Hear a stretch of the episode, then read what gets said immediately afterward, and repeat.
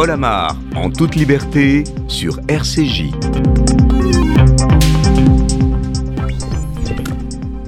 Bonjour, pour nous qui ne croyons pas à Dieu, il faut toute la justice, ou c'est le désespoir. Albert Camus, extrait des Justes.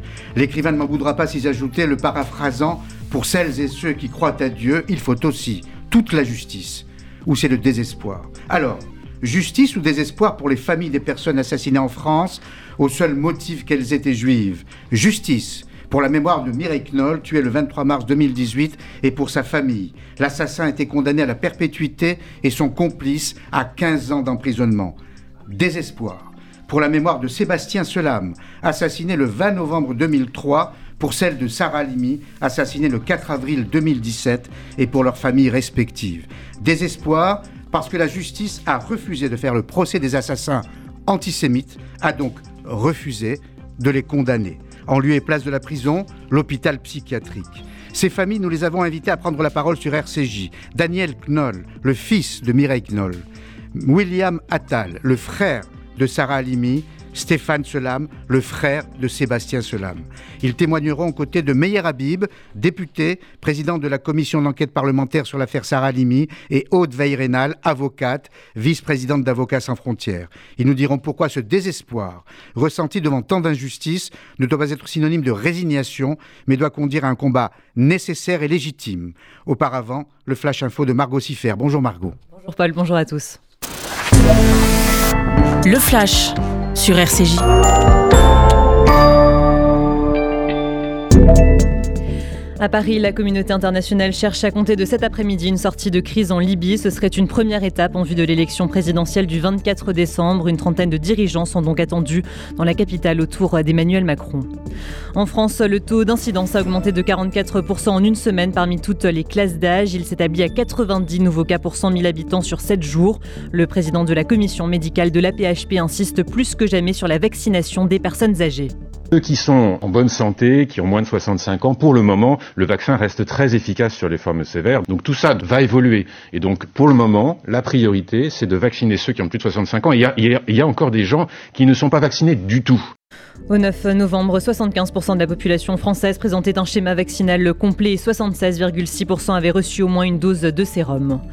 EDF va cesser de couper l'électricité des particuliers en cas d'impayé. Cette annonce vaut pour toute l'année et non pas seulement durant la trêve hivernale. À la place, le groupe demandera à compter du 1er avril une limitation de la puissance. Cela permettra d'avoir toujours accès à des usages essentiels.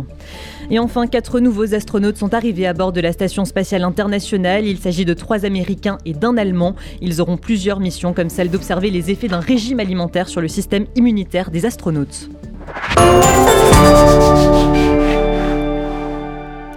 Merci Margot. Comment la famille Knoll a-t-elle réagi aux condamnations des assassins de Mireille Knoll? Son fils Daniel nous rejoindra dans un instant aux côtés d'Aude Veil-Rénal, avocate au Bureau national de vigilance contre l'antisémitisme. Elle nous parlera de ce poison parfois mortel, l'antisémitisme au quotidien. A tout de suite.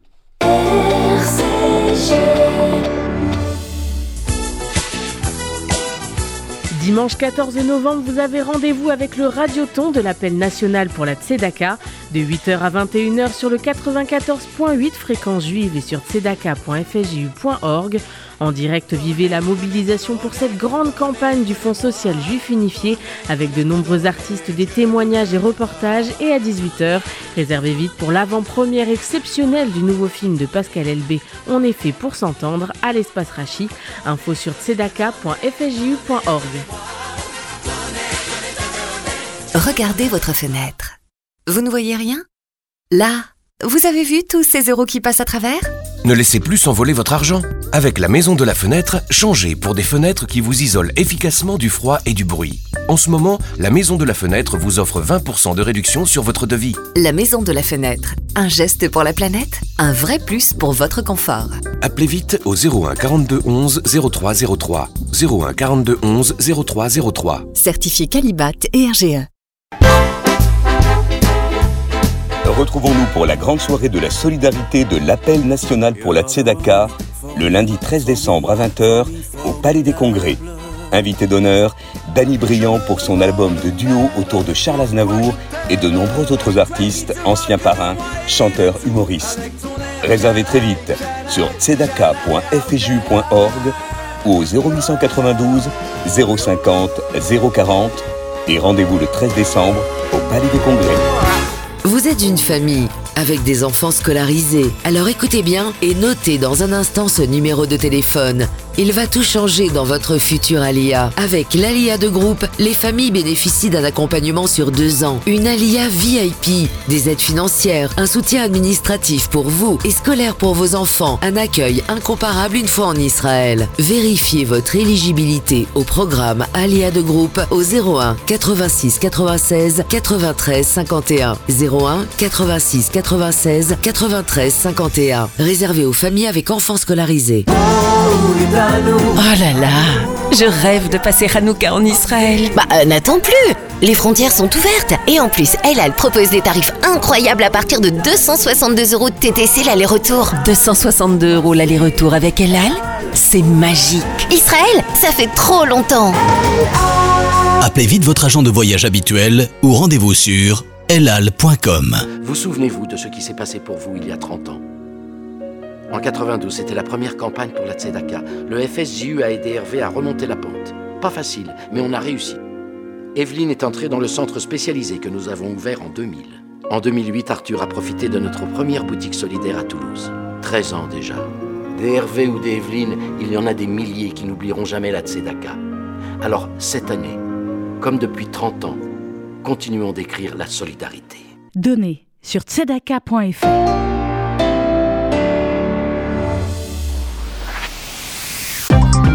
Paul Amar, en toute liberté, sur RCJ. Bonjour euh, Daniel Knoll, je vous remercie d'être là aux côtés de l'avocate Aude Veil-Rénal. Bonjour maître. Bonjour. Euh, aucune condamnation, Daniel Knoll, aussi sévère soit-elle, ne peut effacer votre douleur après l'assassinat de votre mère Mireille Knoll, mais l'injustice est telle dans d'autres affaires, on en parlera notamment avec Meyer Habib et les, familles, l'injustice est telle dans ces autres affaires qu'on ne peut qu'apprécier la décision judiciaire prise hier, la perpétuité pour l'assassin de Mireille Knoll 15 ans pour son complice. Un procès que vous avez suivi pour RCJ, Laurence Goldman. Quels enseignements tirez-vous?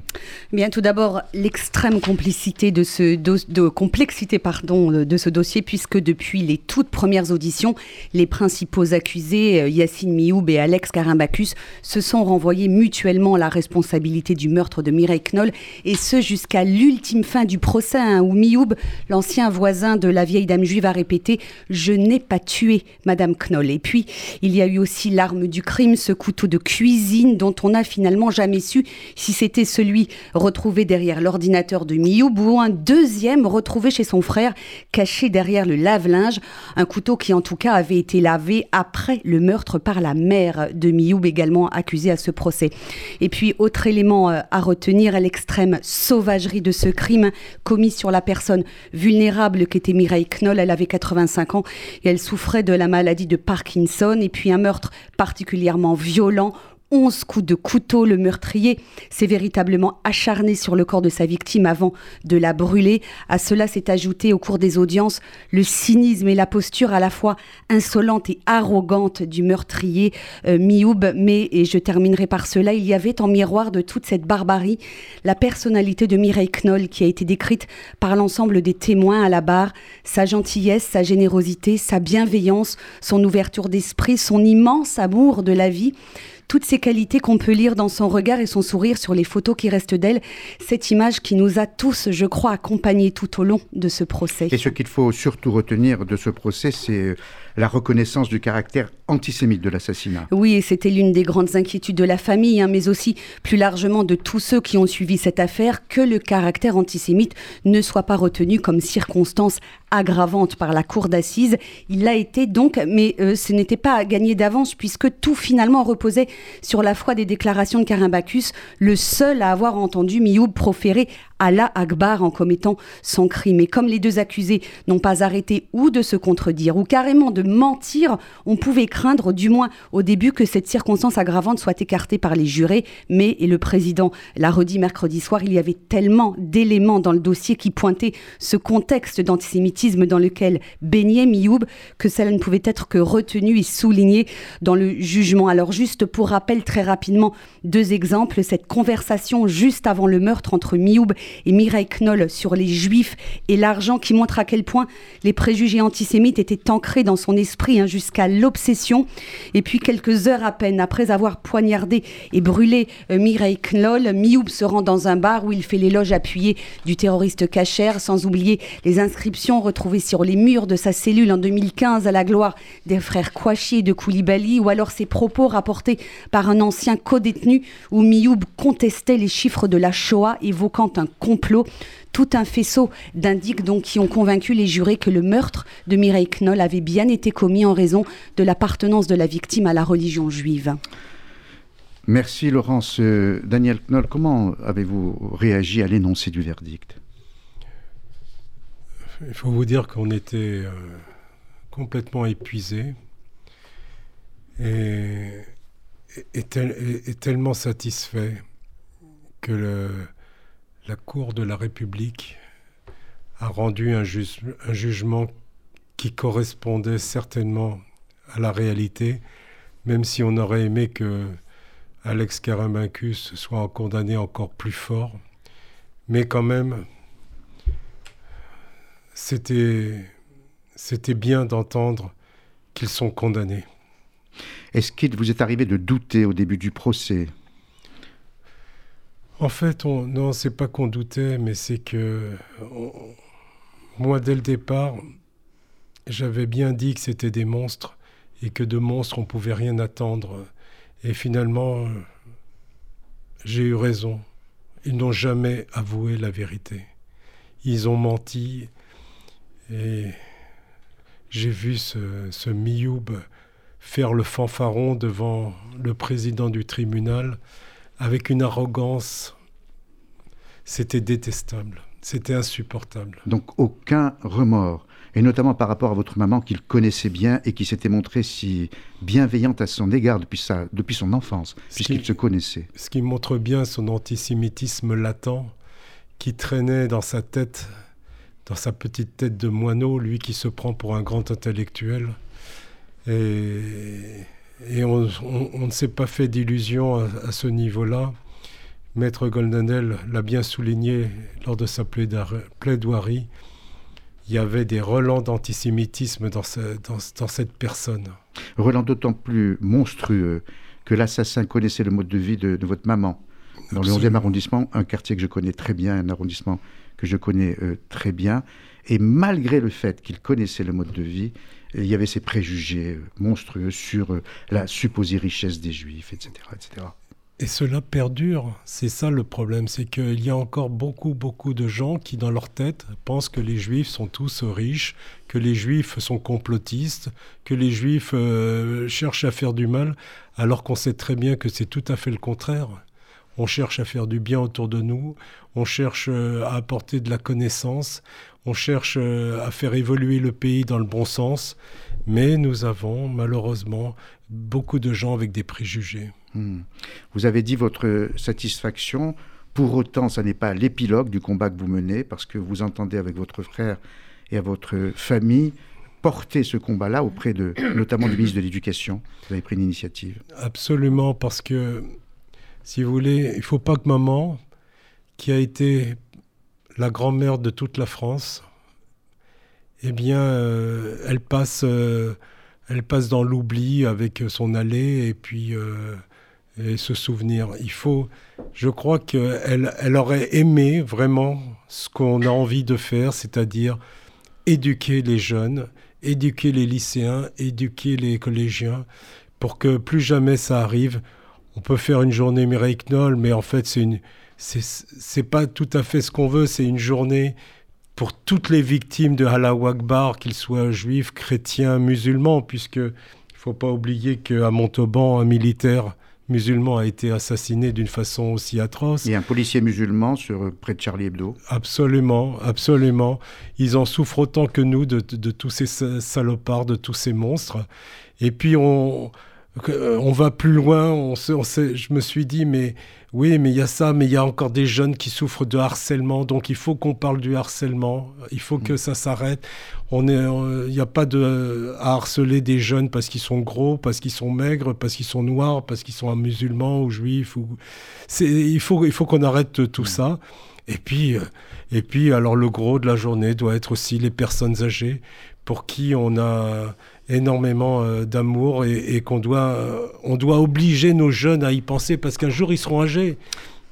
Maître euh, Audeveil Rénal, vous qui êtes intervenu au cours de ce procès, comment vous-même avez-vous réagi à l'énoncé du verdict?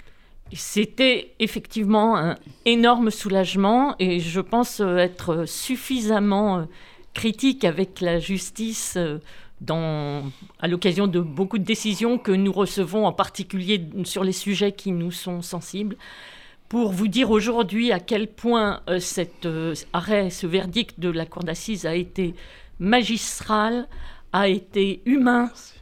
Les réquisitions de l'avocat général ne prêtaient à aucune ambiguïté et c'était un véritable, ça a été un véritable soutien et je dirais une reconnaissance, bien sûr pas une consolation, mais une reconnaissance. Alors vous qui êtes l'avocate, je l'ai dit, du Bureau national de vigilance contre euh, l'antisémitisme, il y a un sujet qui ne retient pas l'attention de la presse. Évidemment, il y a des affaires dramatiques comme l'assassinat de Mireille Knoll, de Sarah Limi, euh, de Sébastien Selam, mais qui ne retiennent pas l'attention, cet antisémitisme au quotidien qui vous, vous préoccupe énormément. Alors, c'est effectivement ce que j'ai fait valoir euh, lors des plaidoiries pour le BNVCA devant un public restreint, puisque c'était 22 heures.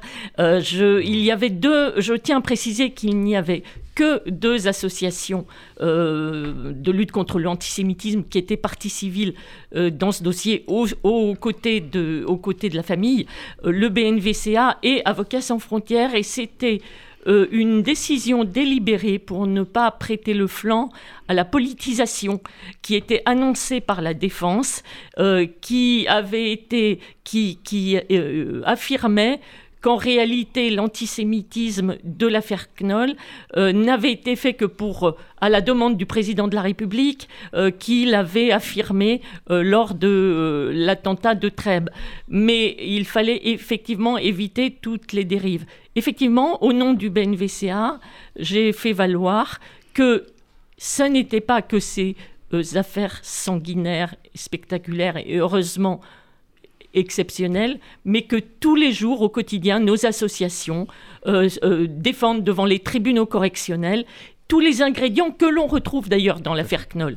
La négation de la Shoah, euh, les Juifs et l'argent, le boycott de l'État d'Israël que nous poursuivons aussi devant les juridictions.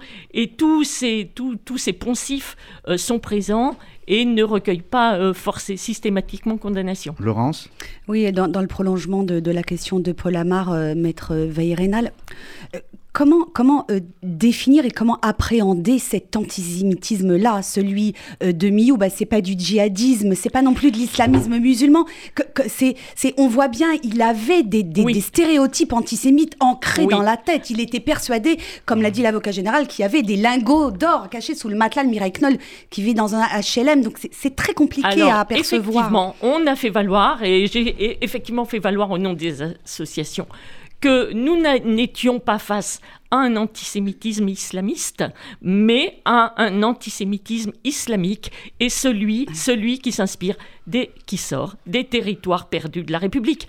Euh, se décrit si bien par Georges Bensoussan, qui montre que les Juifs quittent des régions entières, quittent les établissements scolaires, quittent des départements, parce que ces poncifs sont ressassés et donnent lieu, je voulais le dire aussi, à des agressions physiques et des injures quotidiennes, toutes ces vexations et humiliations que nous poursuivons. Et très récemment, un gosse de 11 ans Très récemment, un gosse de 11 ans, et très récemment aussi, et dans une moindre mesure, euh, euh, les, les, injures euh, contre Miss Provence. Les injures contre Miss Provence, dont nous avons également mm. obtenu la condamnation sur les réseaux sociaux. Parce que la, violence sur les réseaux sociaux devrait aussi être développée. Mm. Mais bien sûr, pas de façon aussi dramatique, monstrueuse et moyenâgeuse, je reprends un dessin, ce terme qu'a connu Mireille Knoll. Euh, d'un mot, Daniel Knoll, euh, vous l'avez dit tout à l'heure, vous avez écrit avec votre frère, votre famille au ministre de l'Éducation, Jean-Michel Blanquer, pour faire du 23 mars, le jour de l'assassinat de votre maman, une journée de souvenir, de souvenir de toutes les victimes. Vous l'avez très bien précisé, de Samuel Paty au père Beltram, de toutes ces victimes de l'islamisme. Avez-vous une réponse du ministre de l'Éducation? Pas encore, mais nous l'attendons avec impatience. Et nous espérons, parce que beaucoup de médias nous soutiennent, qu'il y aura une réponse euh, favorable. Euh, il est important que les choses changent dans notre pays et que les jeunes réfléchissent à, tous ces problèmes. Merci beaucoup, Daniel Knoll. Merci, euh, Maître Hauteveil Rénal vous succéderont dans cette émission le frère de Sarah Halimi, William Attal, et le député Meyer Habib, président de la commission d'enquête parlementaire sur l'affaire Sarah Halimi, assassinée le 4 avril 2017. On aurait souhaité vous proposer le même déroulement que dans l'affaire Knoll. Enquête policière, instruction judiciaire, arrestation de l'assassin, procès, verdict et perpétuité. Mais rien de tout cela ne s'est produit et l'assassin n'est pas en prison. À tout de suite.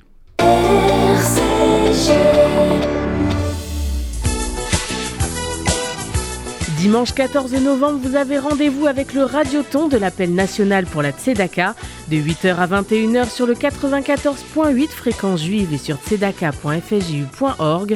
En direct, vivez la mobilisation pour cette grande campagne du Fonds social juif unifié avec de nombreux artistes, des témoignages et reportages. Et à 18h, réservez vite pour l'avant-première exceptionnelle du nouveau film de Pascal Elbé, On est fait pour s'entendre, à l'espace Rachi. Info sur tzedaka.fju.org. Depuis près de 120 ans, le KKL reconstruit le pays d'Israël. Parcs, forêts, réservoirs d'eau, infrastructures, programmes éducatifs. En léguant tout ou partie de votre patrimoine, vous participerez au projet sioniste et laisserez votre empreinte en terre d'Israël. Contactez en toute discrétion et sans engagement le KKL et demandez Linda. KKL 01 42 86 88 88 01 42 86 88 88 Faites-vous connaître, faites-vous entendre, offrez une vraie visibilité à votre entreprise, votre association, votre projet. RCJ est là pour trouver avec vous la solution clé en main. Spot radio, campagne publicitaire, publi reportage, sponsoring d'émissions. Nous serons à vos côtés pour élaborer ensemble la meilleure des stratégies pour vous faire connaître. Appelez notre régie publicitaire au 06 03 47 98 36. À l'occasion de son entrée au Panthéon, le Centre d'art et de culture rend hommage à la diva humaniste Joséphine Baker.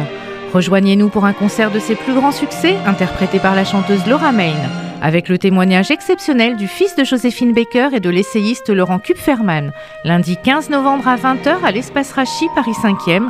Réservation au 01 42 17 10 36, 01 42 17 10 36 ou sur le site culture-juive.fr. Vous souvenez-vous de ce qui s'est passé pour vous il y a 30 ans? En 92, c'était la première campagne pour la Tzedaka. Le FSJU a aidé Hervé à remonter la pente. Pas facile, mais on a réussi. Evelyne est entrée dans le centre spécialisé que nous avons ouvert en 2000. En 2008, Arthur a profité de notre première boutique solidaire à Toulouse. 13 ans déjà. Des Hervé ou des Evelyne, il y en a des milliers qui n'oublieront jamais la Tzedaka. Alors, cette année, comme depuis 30 ans, continuons d'écrire la solidarité. Donnez sur tzedaka.fr.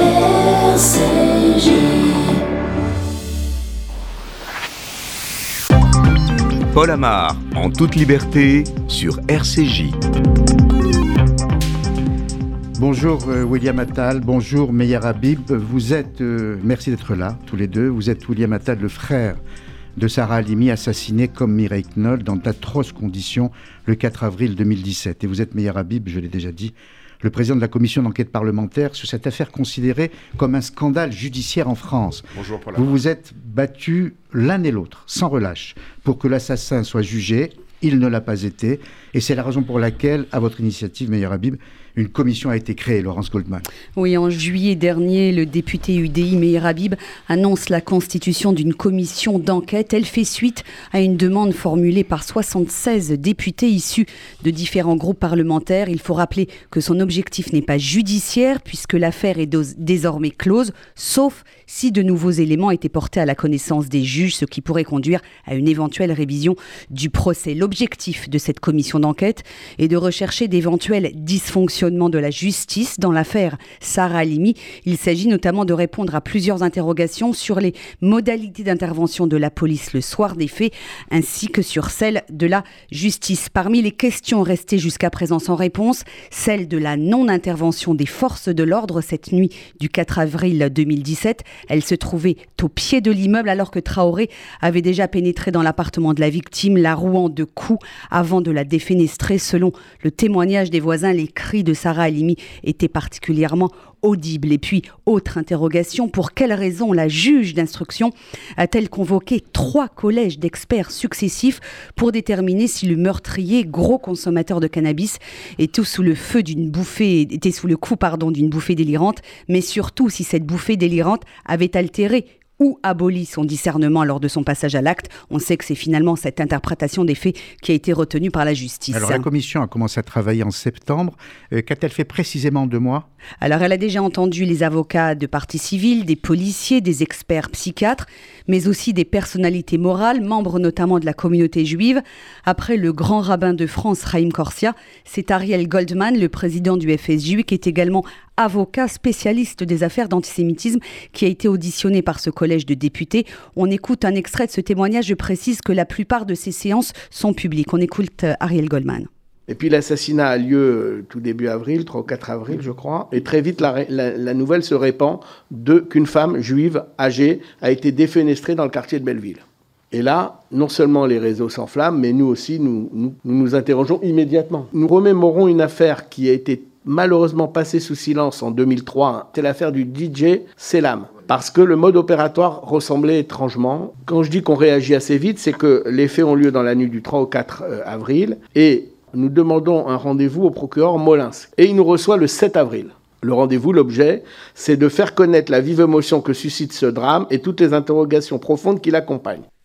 Voilà le président du FSJU, Ariel Goldman, hein, devant la commission d'enquête parlementaire. Les familles de la victime et de son meurtrier doivent également être entendues, ainsi que des enquêteurs et des témoins. Un rapport devrait être rendu aux alentours de la mi-janvier 2022. Merci Laurence. Euh, William Attal, je le rappelle, vous êtes le frère de, Sarah Halimi. J'imagine que euh, j'imagine votre amertume euh, qui s'ajoute à votre douleur, et je le dis parce que nous sommes vendredi, au lendemain du verdict euh, énoncé contre l'assassin de Mireille Knoll. Pourquoi l'assassin de votre maman, Sarah Halimi, n'a-t-il pas été jugé et condamné comme celui de Mireille Knoll bonjour. C'est plutôt, c'est plutôt très complexe. Euh, d'abord, je voudrais apporter toute ma solidarité euh, à Daniel et à la famille Knoll. Euh, avec qui, on, malheureusement, on, a une expérience dramatique et commune. Et se dire que effectivement la justice des hommes a été rendue pour la famille Knoll, c'est un élément, euh, c'est un élément important pour nous et pour la famille Alimi. Ensuite, concernant l'affaire de, ma sœur Sarah Alimi, je voudrais aussi remercier monsieur le député, monsieur le président de la commission, monsieur Meir Habib. Il faut quand même savoir que euh, l'audition de la famille Diarra nous a redonné espoir. Et, ça, tout, le, mérite en revient euh, euh, à monsieur le député, M. Habib, euh, et à sa commission. Alors la famille Diarra, vous pouvez préciser pour les Alors, auditeurs, il faut savoir les que, voisins. Il faut savoir que la famille Diarra, ce sont, c'est probablement les témoins, les témoins les plus importants de l'affaire. Ce sont eux qui ont ouvert la porte à 4 heures du matin. Ce sont eux qui ont qui ont laissé rentrer l'assassin, et, et, et, et ce sont les témoins. Ils font partie des témoins clés. dans, dans, cette affaire. Il faut savoir que ce qui a été, dit et repris en partie, puisqu'on ne connaît pas tout ce qui a été dit, on le saura au moment du rapport qui sera écrit par la commission d'enquête. Euh, mais il y a des éléments extrêmement, extrêmement importants. Le, premier élément, c'est pendant très longtemps dans le dossier, on pensait que la police ne pouvait pas intervenir. Pourquoi? Parce qu'ils ne pouvaient pas défoncer la porte. C'était ce qu'on pensait. Ils étaient en position d'un pass. Alors qu'ils entendaient les cris de votre chef. Alors, entendons-nous bien. Euh, quand les trois policiers, dont un, dont deux ont été entendus par la commission, euh, sont, sont arrivés, ils n'entendent que l'assassin, qui euh, récite des sourates du Coran, une fameuse sourate qui s'appelle Fatihar qui est une sourate dont le septième verset est plutôt extrêmement agressif envers les infidèles et les juifs. Il faut savoir que pendant qu'il récitait, tout, le cheminement, toute la chronologie de l'entrée de l'assassin chez les Dieras est d'une extrême importance. Et ce qui a été dit à la commission bouleverse, déjà le dossier. il faut le savoir pour plusieurs raisons. En particulier, ça, ça nous a fait mal au cœur. Savoir que les policiers pouvaient rentrer, ils pouvaient tourner la clé de la porte d'entrée quand ils arrivent chez les Dierans et sauver ma sœur. Donc ma sœur aurait pu être sauvée. Défaillance humaine, mmh. défaillance... Je, je ne suis pas là, et, je ne suis pas là pour ni accabler, ni euh, euh, euh, les, officiers de police qui étaient là. Merci William Attal. Ce que vient de dire William Attal est, très important. J'ai noté comme un espoir de relancer l'affaire en citant votre travail, Meilleur Habib, malgré l'arrêt de la Cour de cassation, serait-il possible un jour, grâce au travail de la commission dont vous allez parler, serait-il de rouvrir le dossier? C'est pas le rôle de la commission. Le rôle de la commission, j'ai eu beaucoup, beaucoup de mal à y arriver grâce à, Constance Le Grip, la députée des Hauts-de-Seine, et près de 80 autres députés, nous avons réussi. C'était pas simple, c'était un parcours du combattant qui m'a pris des mois et des mois, parce que même quand on fait co-signer 80 députés, euh, l'Assemblée doit acter, ça doit venir à l'ordre du jour, il reste très peu de temps, ça doit être dans la niche parlementaire, on a eu une grosse discussion de l'UDI, l'UDI m'a suivi, on a réussi à travailler. L'objectif, c'est de voir si oui ou non il y a eu des dysfonctionnements au niveau de la justice, de la police et autres, et de les mettre en lumière. Après, c'était pas à nous. il y a eu un jugement, ce jugement nous oblige à la différence incroyable avec l'affaire Knoll et l'immense similitude, quelques centaines de mètres d'écart entre les deux. Les deux, William Attal m'appelle 48 heures après, et je vois les frères Knoll, ces magnifiques hommes, plein de, tous magnifiques, qui se confient. Dans un cas précis, on arrive à aller devant une cour d'assises de la République, de juger l'assassin et de faire en sorte qu'il passe sa vie derrière les barreaux. Dans la seconde cas, un cas similaire, peut-être avec encore plus d'indices d'antisémitisme, de djihadisme, encore plus flagrant, on risque d'avoir, écoutez bien Paul Amar, dans quelques semaines, peut-être dans quelques mois, je ne suis pas sûr que ce soit quelques années, l'assassin qui sorte d'une unité médicalisée pour maladie difficile psychiatrique et qui soit libre. Comme dans l'affaire Selam, encore une fois, dans ce triangle maudit, à quelques centaines de mètres, rue Louis Blanc, quelques centaines de mètres. Les, trois attentats. La seule chose, le Grand Rabbin de France l'a dit, on a besoin de justice. Il a, la justice a été rendue. Là, on voit maintenant à ce stade, est-ce que oui ou non il y a des dysfonctionnements? Il y a, des dysfonctionnements. Alors justement, à propos, il y a quelque chose d'incompréhensible, d'incompréhensible. Un automobiliste ou un jeune conducteur ou un jeune de scooter qui, va crier un feu rouge qui va engueuler un, policier, pour peu qu'il soit contrôlé, positif, euh, et qu'il ait pris du cannabis, circonstance aggravante. Et dans le cas d'un assassinat, euh, la circonstance aggravante n'est pas retenue, elle est considérée comme circonstance atténuante. C'est incompréhensible. Vous avez parfaitement raison, Paul Amar, et en réalité, comme nous l'a dit le docteur Zagouri, dans le cas exactement similaire à le cas de Madame Sarah Alimi, Lucie Attal, dans 5 affaires sur 6 ou 9 affaires sur 10, l'assassin aurait été devant une cour d'assises, pour avec les, mêmes conditions. Parce que cette personne n'avait aucun antécédent psychiatrique avant, n'en a aucun après, n'a jamais été traité, jamais. Il a eu près d'une vingtaine de condamnations, deux ans cumulés euh, de, derrière les barreaux. À chaque fois qu'il était là, qu'il n'était pas là, madame, et vous, son frère vous confirmera, madame Lucie Attal respirait, pouvait sortir, n'avait pas peur de lui, parce qu'elle avait peur de lui. Et en réalité, nous allons auditionner la juge d'instruction, on a décidé que, alors qu'à un moment donné, il dit, c'est noir sur blanc dans les dossiers, elle va se suicider. Il a parlé de, euh, pour vous dire à quel point euh, tout, n'a pas fonctionné normalement dans cette affaire. On dit, il a dit, il a dit à l'expert, y compris Zagouri, qu'il avait vu un chandelier juif et une Torah. La réalité, c'est qu'il n'y a ni Torah, ni chandelier juif. Ça veut dire quoi?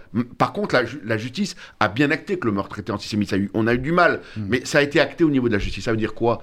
Ça veut dire qu'il a prémédité. Il n'a pas été son. Il savait où il allait. Et ça, c'est extrêmement. Hmm. Ça, c'est un point, à mon avis, qui est extrêmement important. Évidemment, hmm. c'est la, c'est la nous, à ce stade, on va voir où sont les dysfonctionnements. Ce sera à la famille ou pas. Ce n'est pas le rôle de la commission de décider si jamais ils veulent demander une révision du procès. C'est encore une fois pas le rôle de la commission. Euh, d'un mot, je, je peut comprendre la prudence du parlementaire qui parle de la juge, mais qui s'en tiendra là, ce qui est normal, euh, surtout euh, euh, avant l'audition. Mais vous, dans le combat familial que vous avez mené, avec tous ces avocats qui ont mené un combat, mais acharné, est-ce qu'il y a eu, à vos yeux, vous êtes citoyen français, frère de Sarah Halimi, est-ce qu'il y a eu à vos yeux un parti pris de la magistrate, qui voulait à tout prix démontrer le caractère psychiatrique de, de, l'assassin. Écoutez, je, vais me, garder de, parler du point de, ce qu'il y a dans le cerveau de la juge d'instruction. La seule chose que je peux vous dire, c'est que ce qui est invraisemblable, euh, euh, et là, j'exprime mon, désaccord euh, avec, les psychiatres, les expertises. Il faut savoir que les experts ont rédigé des expertises complètement en inadéquation avec la réalité du dossier. le docteur Zagouri, qui est un éminent expert euh, avec qui j'ai on a de la reconnaissance, mais il, était incapable de savoir si le, caractère antisémite de l'assassin, l'antisémitisme était minimaliste ou maximaliste. Il est maximaliste, euh, eu égard, et eu égard à, à son compte Facebook Boubacar Fofana la, pratique modérée, euh, il a écrit dans son rapport que, l'assassin avait une pratique modérée de l'islam. C'est complètement faux. Les trois derniers mois, il allait cinq fois par jour à la mosquée salafiste Omar, en djellaba avec son tapis de prière. La, préméditation, elle est, je veux dire, vous avez, vous avez à, mon avis, l'ensemble de la commission, l'ensemble des députés, plus ils étudient le dossier, plus ils entendent les témoins, et plus ils vont, ils se rendent compte de, de, que, qu'ils sont, qu'on est dans une erreur judiciaire majeure. majeure. Si, euh, je rebondis sur le propos de Meir Habib, si la commission, comme c'est probable, pointe du doigt les dysfonctionnements euh, dans, dans, cette affaire, demanderez-vous, au nom de la famille Alimi, demanderez-vous la révision du, de l'affaire et l'ouverture d'un procès? Alors, mes, avocats ont répondu il y a, déjà plusieurs mois. Euh, on va attendre, on en est, on va attendre que la commission se termine, on va attendre les conclusions de, de, la commission, euh, mais il est clair que d'ores et déjà, ceux qui ont dit que la création de cette commission parlementaire n'était pas justifiée se sont complètement trompés avec l'audition de la famille Diarra et même malheureusement l'audition de, de fonctionnaires de police. Euh, euh, euh, d'ores et déjà, l'affaire est, est bouleversée puisque pas seulement que l'action de la police est, remise en cause, mais également la notion de séquestration. Les DIRA ont-ils été séquestrés?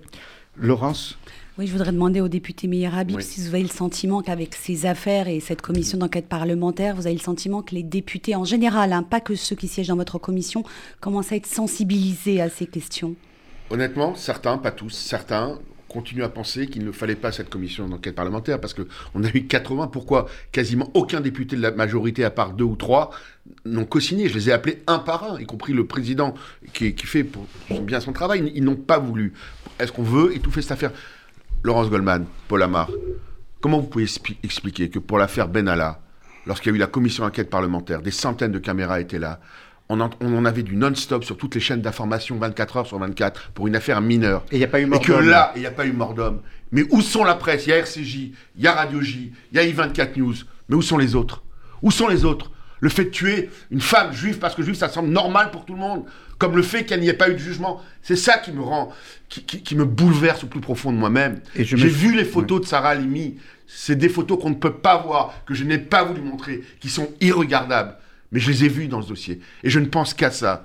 Le rapporteur a démissionné parce que personne ne m'arrêtera dans ma volonté de faire la lumière et de pointer les dysfonctionnements. Et il y a d'énormes, Paul Amar, Laurence Goldman, d'énormes dysfonctionnements dans cette affaire. Et je me souviens de, de l'assassinat des enfants et des adultes de l'école aux Eratora à Toulouse. Il y a eu une minute de silence et après, silence. Donc c'était la même indifférence. Ni deux millions et demi de personnes dans la rue comme après Charlie, alors que des enfants de 3 ans, 5 ans, 7 ans ont été abattus à bout portant avec une balle dans la tête, peut-être le crime le plus atroce de l'histoire de notre République, dans l'histoire tout court de notre République.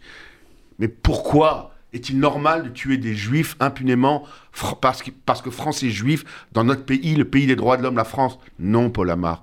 Non, Paul Amar. Nous ne tairons jamais. C'est l'essence de mon travail aujourd'hui. Je ne sais pas combien de temps je resterai député. Je sais qu'aujourd'hui, rien ne m'arrêtera avec beaucoup de collègues qui sont des, justes parmi les nations, qui se battent les uns, on va au bout des choses pour avoir simplement aujourd'hui la vérité, ni plus ni moins. La famille, après, sans avoir de nouveaux procès, mais même le président de la République a dit qu'il y avait besoin euh, de, faire la lumière dans cette affaire. Alors, est-ce qu'il a outrepassé euh, ses pouvoirs, entre guillemets, par rapport à la justice? La justice est humaine, elle peut se tromper. Elle est rendue au nom du peuple français nous pouvons, vous-même, moi-même, nous, chacun d'entre nous, peut se tromper. Et la justice a pu aussi se tromper. Il faut avoir un peu l'humilité et l'honnêteté de le reconnaître. Merci euh, William Attal, merci d'être venu et, bon courage à vous et à toute la famille. Meyer Habib, je vous propose de rester avec nous pour évoquer un autre cas semblable à l'affaire Alimi, mais qui n'a pas eu le même retentissement médiatique, l'assassinat du jeune juif Sébastien Selam en 2003. Son frère Stéphane nous rejoindra dans un instant.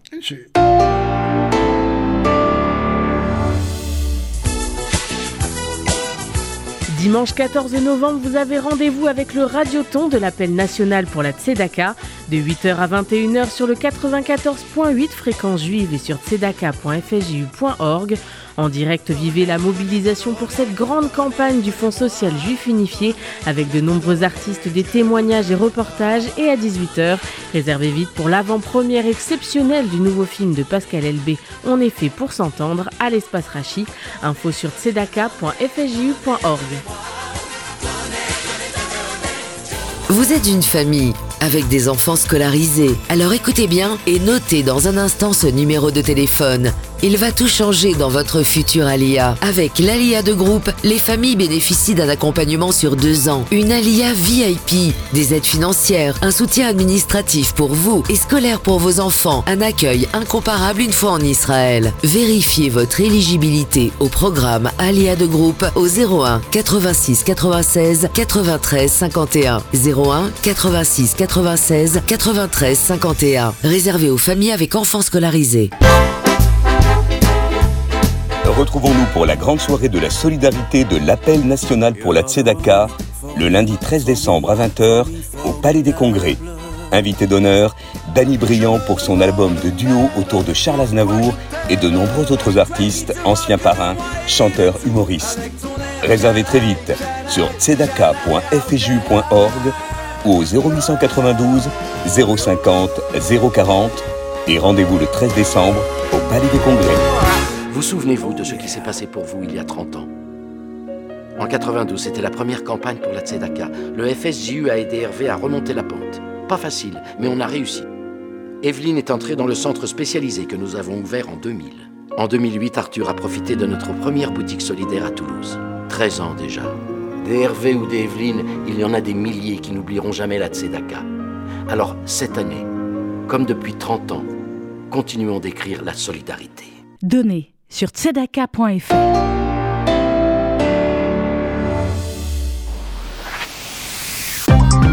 Paul Amar, en toute liberté, sur RCJ.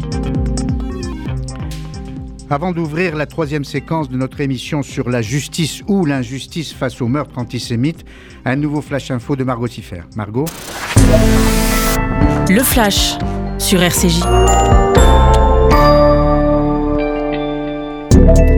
Le référendum sur l'indépendance en Nouvelle-Calédonie aura lieu comme prévu le 12 décembre en raison de l'amélioration de la situation sanitaire. Les indépendantistes ne devraient pas y participer. Ils estiment justement que les conditions ne sont pas réunies à cause de la pandémie.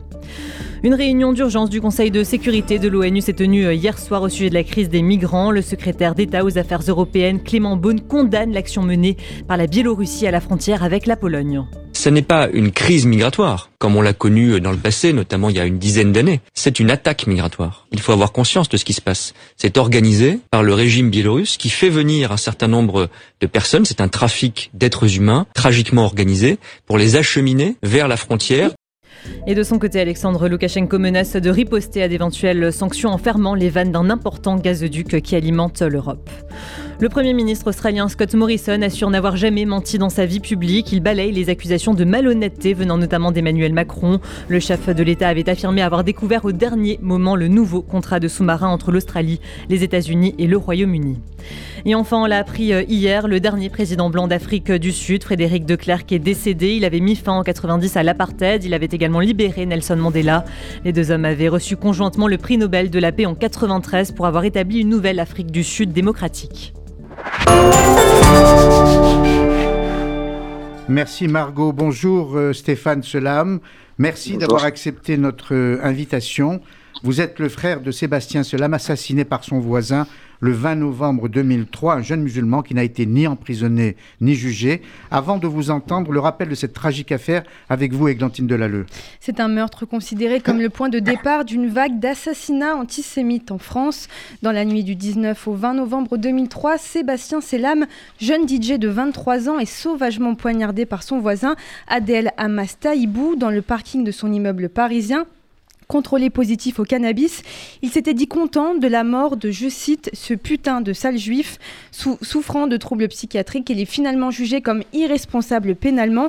La folie donc retenue en 2006 au détriment de la circonstance aggravante de l'antisémitisme, une décision qui ne permettra pas la tenue d'un procès. Alors, mec, consolation pour la famille Selam, une décision prise à l'encontre de l'hôpital psychiatrique où se trouvait l'assassin avant euh, le jour du meurtre. En effet, en 2014, elle obtient la condamnation de l'établissement psychiatrique de l'accusé en septembre 2002, soit un an avant le meurtre de Sébastien Selam. L'hospitalisation d'office du futur meurtrier avait été levée.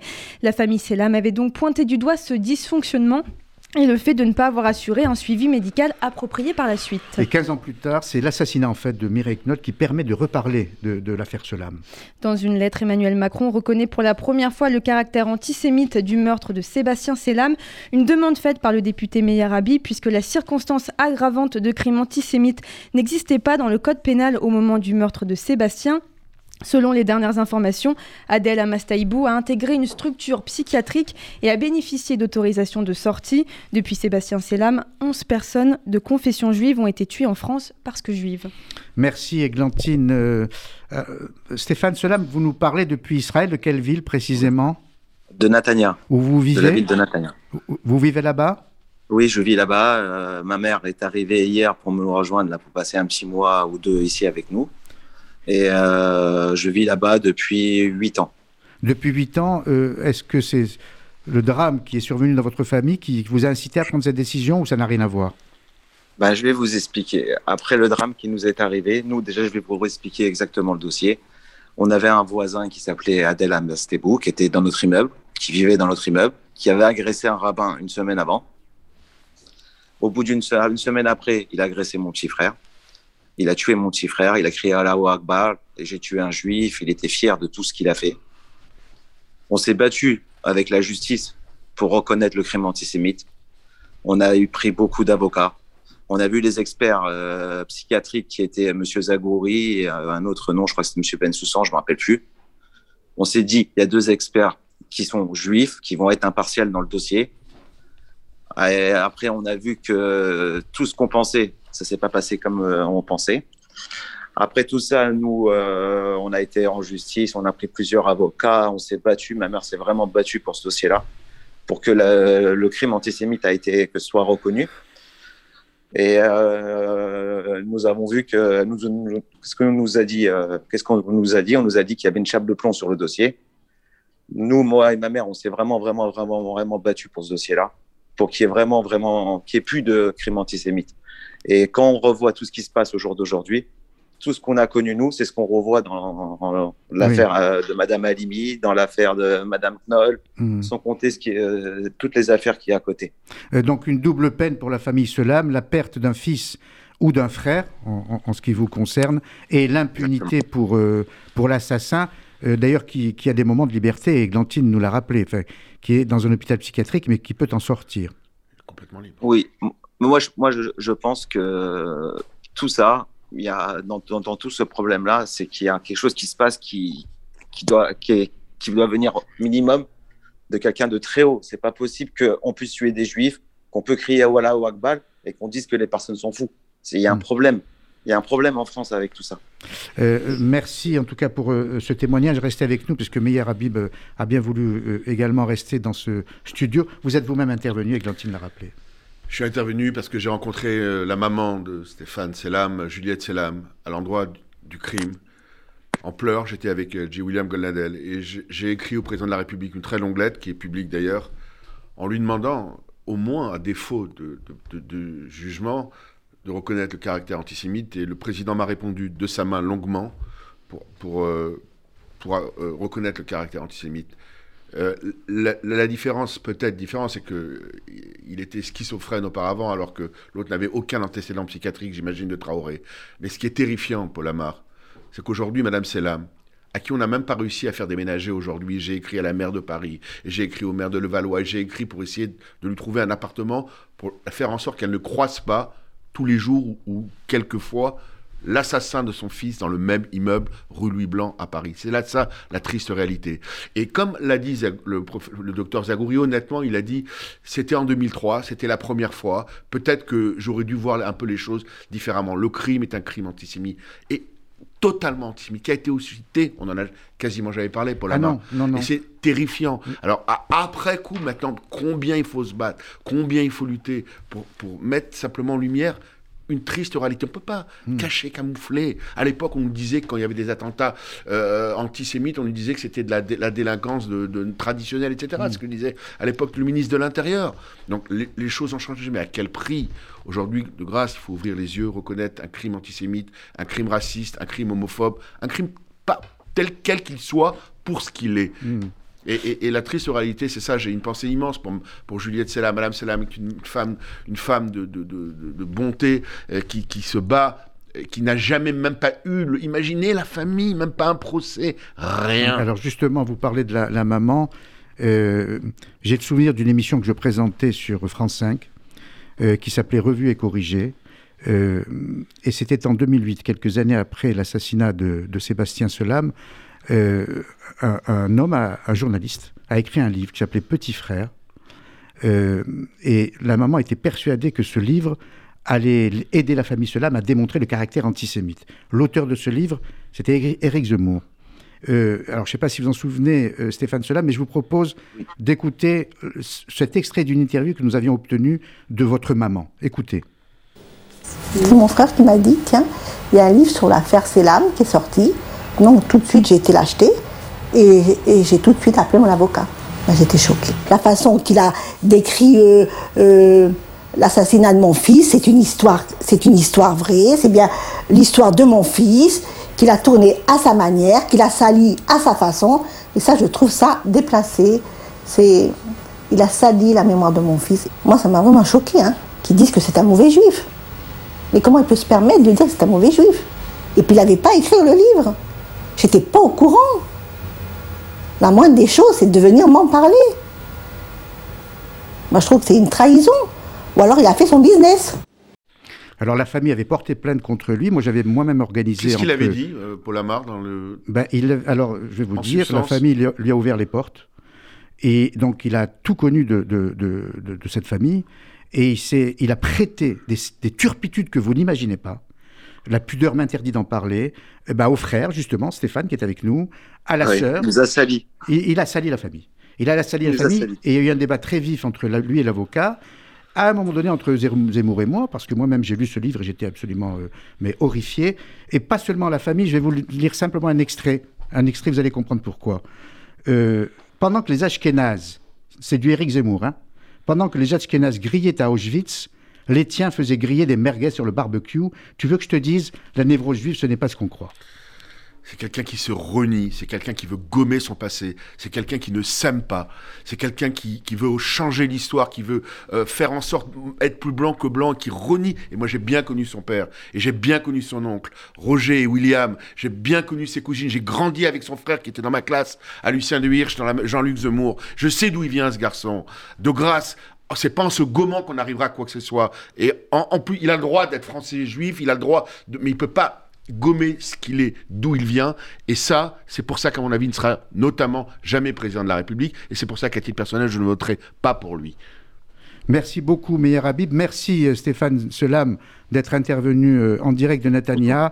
Saluez Merci de ma beaucoup. part votre maman qui vous a rejoint, vous nous l'avez dit, et Merci toute votre beaucoup. famille. Et merci, merci encore. Et merci, messieurs. Alors, on va terminer quand même avec un sourire après une émission grave sur des affaires extrêmement graves.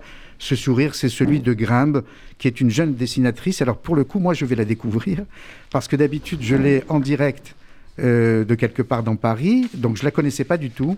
Et elle vient dans le studio nous rejoindre. Et ah bon? Ah, elle reste en régie. Donc bon, je la saluerai juste après. Au revoir, Meyer Habib. Merci d'être d'être venu. À bientôt. Ah bon, alors donc euh, je, bon, je vous saluerai après parce qu'elle vient pas dans le studio, reste en régie. C'est une façon d'être dans la clandestinité. C'est assez curieux. Allez, votre dessin grimpe que vous pourrez voir sur les réseaux sociaux euh, de RCJ. Ce dessin, vous allez nous le décrire parce que moi, j'ai eu du mal. J'apprécie beaucoup votre talent, hein, mais j'ai eu du mal d'abord à le comprendre. Euh, je suis pas peut-être aussi moderne que vous qui êtes si jeune. Alors, allez, décrivez-le.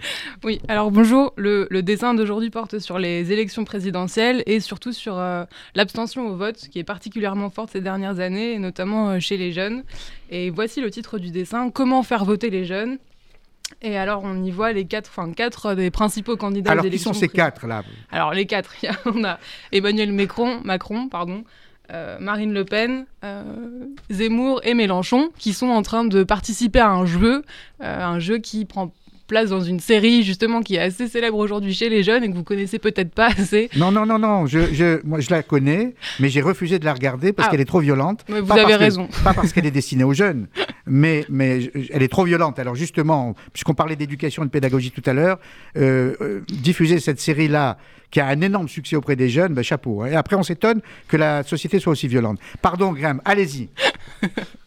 Donc la série en, question c'est euh, Squid Games et donc les quatre euh, participants ils sont en train de jouer à, à un jeu de la série voilà et donc euh, dans cette série en question les participants jouent à des jeux et quand ils perdent ils sont éliminés et donc euh, assassinés c'est effectivement Ah, violent c'est terrible. mais voilà Oui, c'est terrible. Alors- je me suis dit que si les candidats aux élections y participaient peut-être que Oui, ça alors un petit justement, plus- justement, j'ai vu un peu de perversité dans votre dessin, parce que si ces candidats, évidemment, qui s'identifient aux jeunes comme ils s'identifient aux vieux quand ils parlent aux vieux, aux femmes quand ils parlent aux femmes, etc., etc., est-ce que vous imaginez le même scénario pour eux? Celui qui perd, capoute Décapité je leur souhaite pas ça dépend ça dépend lesquels peut-être Non, mais alors, euh, j'ai tout de suite reconnu les trois, euh, Marine Le Pen, euh, Macron et euh, Zemmour.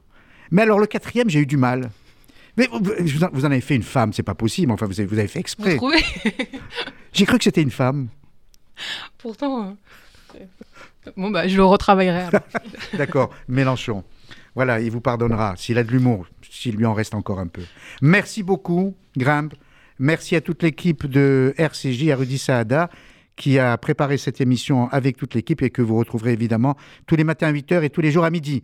À la semaine prochaine, au revoir.